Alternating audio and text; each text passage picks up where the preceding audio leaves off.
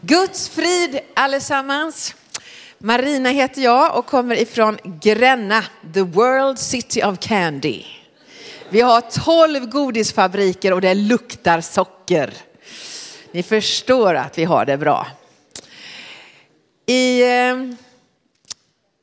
idag så tänkte jag att jag ska predika över en gammaltestamentlig text och en nytestamentlig text. Då tänkte jag att vi eh, går till första Samuelsboken i Gamla Testamentet. Och så ska vi läsa lite grann där. Det var nämligen så här att det var en mamma. Hon kunde inte få barn. Hon hette Hanna. Och Hanna hon blev mobbad kan man säga. För att hon inte kunde få barn, så hon var väldigt ledsen. Hej Olle, oj vad kul att se dig, det var länge sedan. Eh, Hanna hon grät och var riktigt ledsen. Och en dag när de gick till tabernaklet så bad hon till Gud. Och när hon bad till Gud så utgöt hon sin själ. Och då när hon bad så stod hon inte stilla och, och, och tänkte bad, utan hon, hon pratade och visade med hela sin, åh hur hon kände det. Och då sa prästen till henne, nej men är du inte nykter? Det såg ut som hon var full. Men då sa hon, jag är visst nykter. Jag är bara så sorgsen och ledsen att jag måste uttrycka det för Gud. Och ibland kan det vara så för oss. Att vi är sårade, vi är ledsna, vi kanske är mobbade på något sätt. Hanna, hon gick till Gud och så bad hon. Och hon tänkte bad inte bara så här utan hon utgöt sin själ för Gud. Och när prästen förstod att hon var seriös, hon vände sig till Gud i nöd så sa han så här, var inte orolig. Du ska få en son.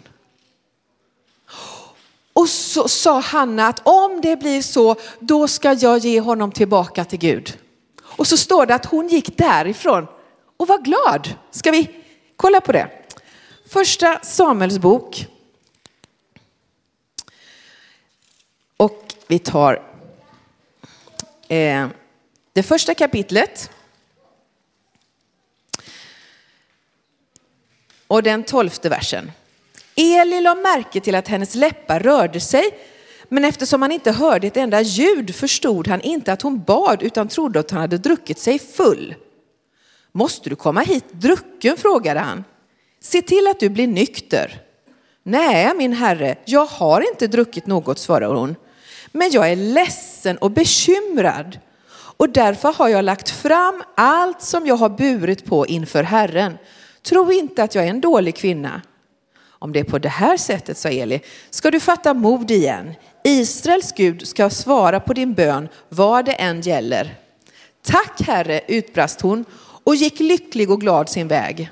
Hon började att äta igen och såg inte längre så nedslagen ut.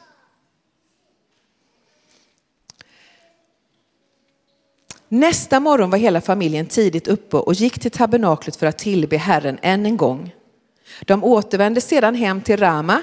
När Elkana låg med Hanna kom Herren ihåg hennes bön och hon blev med barn och födde en son. Hon kallade honom Samuel som betyder utbedd av Gud, för hon sa, jag bad till Herren att jag skulle få honom. Så fick hon sitt bönesvar. Och sen stannade hon hemma ett tag och ammade honom. Men sen gjorde hon som hon hade sagt. Hon tog med sig sin lille pojk och så gick de till tabernaklet. Och så sa hon, nu är jag här för att infria mitt löfte. min lille son Samuel ska få bo här hos dig. Och Eli sa, välkommen. Samuel var ett barn som växte upp tillsammans med prästen. Hon kom varje år och gav honom en rock som hon hade sytt. En natt hände någonting mycket speciellt. Och den här bilden som vi har på, på Samuel, den beskriver någonting. Om ni tittar på bilden noga så ser ni att han gör någonting med sin hand. Var håller han sin hand någonstans? Jo, bakom örat. För att en natt så hör han någonting. Nämligen en röst som säger Samuel. Och när han hör sitt namn så hoppar han upp och så går han till Eli. Eli som ligger och sover. Och så säger han, eh, du ropade på mig. Nej, jag har inte ropat på dig. Gå och lägg dig igen. Och så gick han och la sig. Men så hände det igen för andra gången att Samuel hörde Samuel. Och han hoppade upp igen och, och så gick han till Eli och så sa han, Eli, här är jag, du ropade på mig. Men Eli sa, det är inte jag som ropar på dig. Gå och lägg dig igen. Och för tredje gången hörde han det. Att någon ropade ett, två, tre. Och han hoppar upp och gick. Men Eli sa, nej, men nu förstår jag. Nu förstår jag. Det är någon annan som ropar på dig. Det är Gud som vill tala till dig. Och så sa Eli så här, när du hör rösten nästa gång så, så säg tala Herre, jag vill höra. Och fjärde gången som Samuel hörde sitt namn så sa han, tala Herre, jag vill höra. Tala Herre, din tjänare hör, är det många som har tränat sig att höra. Det står det i den gamla översättningen. Tala Herre, jag vill höra. Och så talade Gud till Samuel. Samuel växte sen upp och blev en profet. Sara, kan inte du komma fram till mig? Så måste vi göra den här bilden på vad är en profet? Om vi säger att det här är Samuel nu då. Och så är jag Gud. Så säger jag till Samuel och så säger Samuel det till er och så gör ni som han säger. Okay. Sträck upp höger arm. Vinka med händerna. Ta ner handen. Tack så mycket. Okej, okay. gjorde ni som Samuel sa eller gjorde ni som jag sa? Just det, det är det här som är att vara profet.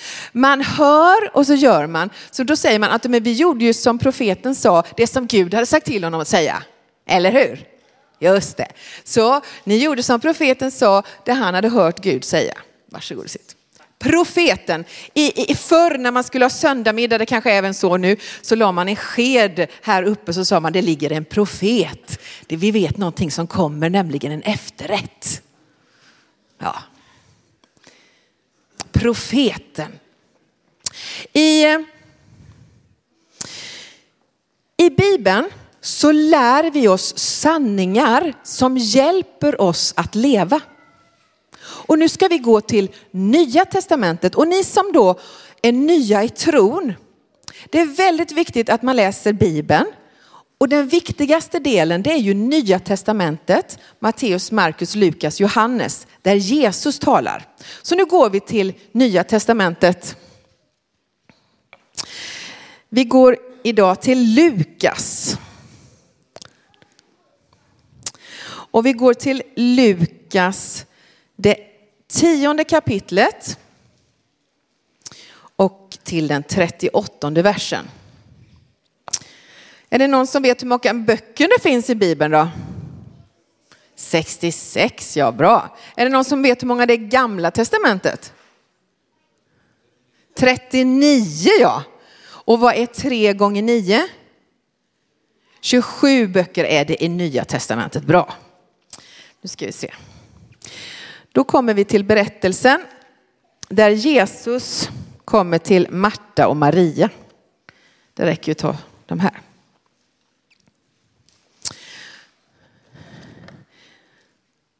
Lukas 10 och 38, har alla hittat det nu? Bra. När Jesus och hans efterföljare fortsatte sin vandring mot Jerusalem kom de till en by där de blev inbjudna av en kvinna som hette Marta. Marta hade en syster som hette Maria som genast slog sig ner på golvet och lyssnade till vad Herren Jesus hade att säga. Ska vi göra den där rörelsen för att lyssna nu då igen? Så, så läser jag det då. Maria som genast slog sig ner på golvet för att lyssna till vad Herren Jesus hade att säga. Men Marta var stressad och tänkte mest på vad hon skulle ge gästerna. Därför gick hon fram till Jesus och sa, Herre, är det inte orättvist att min syster bara sitter där medan jag måste göra allt arbete själv?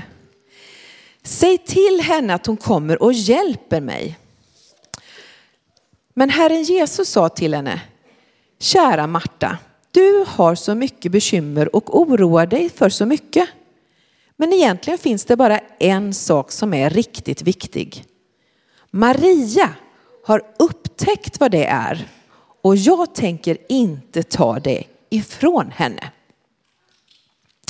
Jag läser igen här då.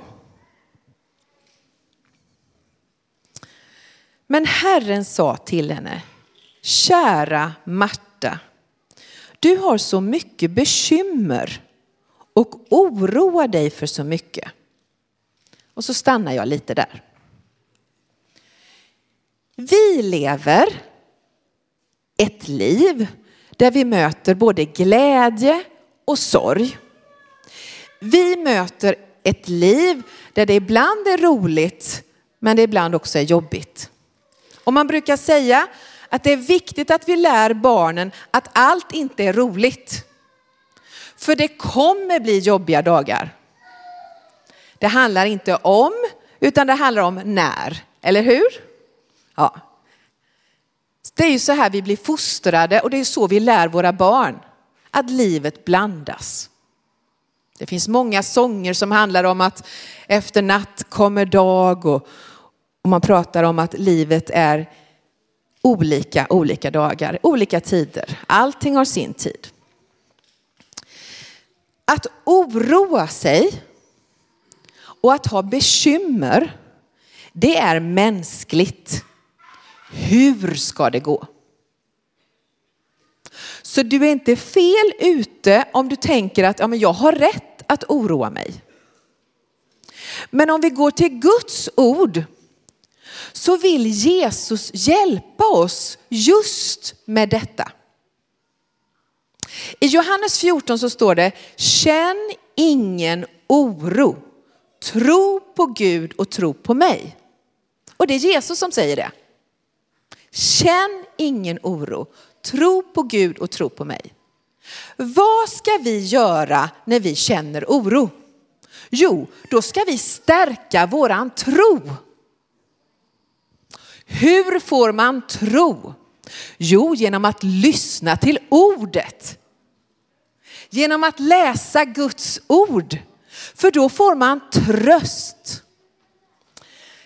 Det står i Kolosserbrevet att låt Kristi ord bo hos er i hela sin rikedom och med all sin vishet. Vi lever i en tid med så mycket att oroa sig för. Vad ska vi göra? Jo, vi ska läsa Bibeln. Så att vi stärks i vår tro. Så att oron blir mindre och tron blir starkare. Jag har en liten skattkista hemma hos mig. Den är så här stor den fick jag av min mamma 1976. Då var jag åtta år. Och i denna lilla kista så ligger ett antal bibelord. Och man brukar kalla det för manna. Och de där manna-bibelorden, det handlar om tröst, vägledning och styrka. Och det är bara sånt som bygger upp. När vi har haft gäster hemma hos oss, eller har gäster hemma hos oss, så innan vi skiljs åt så brukar vi skicka runt den där lilla kistan. Och så brukar vi ta ett bibelord. Och för en del är det väldigt naturligt, men för andra är det väldigt konstigt. Men om man säger att de här orden vill hjälpa oss i livet, då brukar alla säga, ja men lite hjälp kan väl inte skada. Och så brukar vi läsa vad som står där. Och det är väldigt ofta som man känner att, oj, det där var ett bra ord just nu. Det där ordet behövde jag just nu. Ja men, oj, det där var en bra påminnelse. Vilka ord ska vi lyssna till i den tid vi lever i just nu? Jo, till Guds ord. Vad är det viktigaste säger Jesus? Ska vi titta på det? Han säger det till och med väldigt, väldigt tydligt. Men egentligen finns det bara en sak som är riktigt viktig. Maria har upptäckt vad det är och jag tänker inte ta det ifrån henne. Och vad är det hon gör då? Vi går upp lite tidigare. Herre, är det inte orättvist att min syster bara sitter där? Var satt hon? Jo, Maria som genast slog sig ner på golvet och lyssnade till vad Herren Jesus hade att säga. Vad är viktigast? Jo, att lyssna så att vi hör vad Jesus säger. Ibland säger vi, ja, men jag, jag gör det under tiden jag gör det här. Jag vet inte om ni har gjort som mig, pratat i telefon och gått omkring och, och vattnat blommor eller eh, lagat lite mat och man gör det under tiden och så lyssnar man och så oj, oj. Va? Ibland kan man göra saker samtidigt och så lyssnar man. Men att få stilla sig och lyssna, det tror jag är vad Gud vill säga till er här idag. Och jag sa till min man här i veckan att jag är lite osäker på vad Gud vill säga, men jag tror jag anar. Och så i fredags så satt jag på en resa mellan Gränna och Örebro och jag hade inte radion på någonting utan jag var bara stilla. Och så tänkte jag, Herre hjälp mig med mina tankar nu. Och när jag åkte hem från Örebro så blev jag så viss om att det var detta som jag skulle säga till er här idag. Lyssna till vad Guds ord säger. Lyssna till Jesus. Läs Matteus, Markus, Lukas, Johannes. Matteus, Markus, Lukas, Johannes. Och låt dig uppfyllas med Jesu ord. Han är vägen, sanningen och livet. Och han vill ge dig just den vägledningen du behöver just nu. Jag ska be kompet komma upp. Och så vill jag säga till alla barn, hur många är det som är under 18 år här idag? Kan ni vinka lite? Ja, enligt eh, lagen och enligt FNs barnkonvention är ni barn fast ni är också tonåringar. Jag vill be en bön för er att när ni växer upp, de viktigaste orden i era liv ska vara Jesu ord. Och att det ska få leda er i livet. Låt oss be tillsammans för alla barn på ett särskilt sätt. Herre, jag ber för alla barn och tonåringar som växer upp i den tid vi lever nu. Där man på många ställen vänder sig ifrån ditt ord. Jag ber, hjälp dem att lyssna till dig. Jag ber, hjälp oss som äldre Att öppna upp möjligheten för ditt ord. Om det är så ett manna eller det är en bok. Men att få smaka och se vem du är Jesus. Jag ber Herre att du ska hjälpa oss att ta emot ditt ord i våra liv och följa dig. Välsigna alla barn och ungdomar på ett särskilt sätt. I Jesu namn. Amen.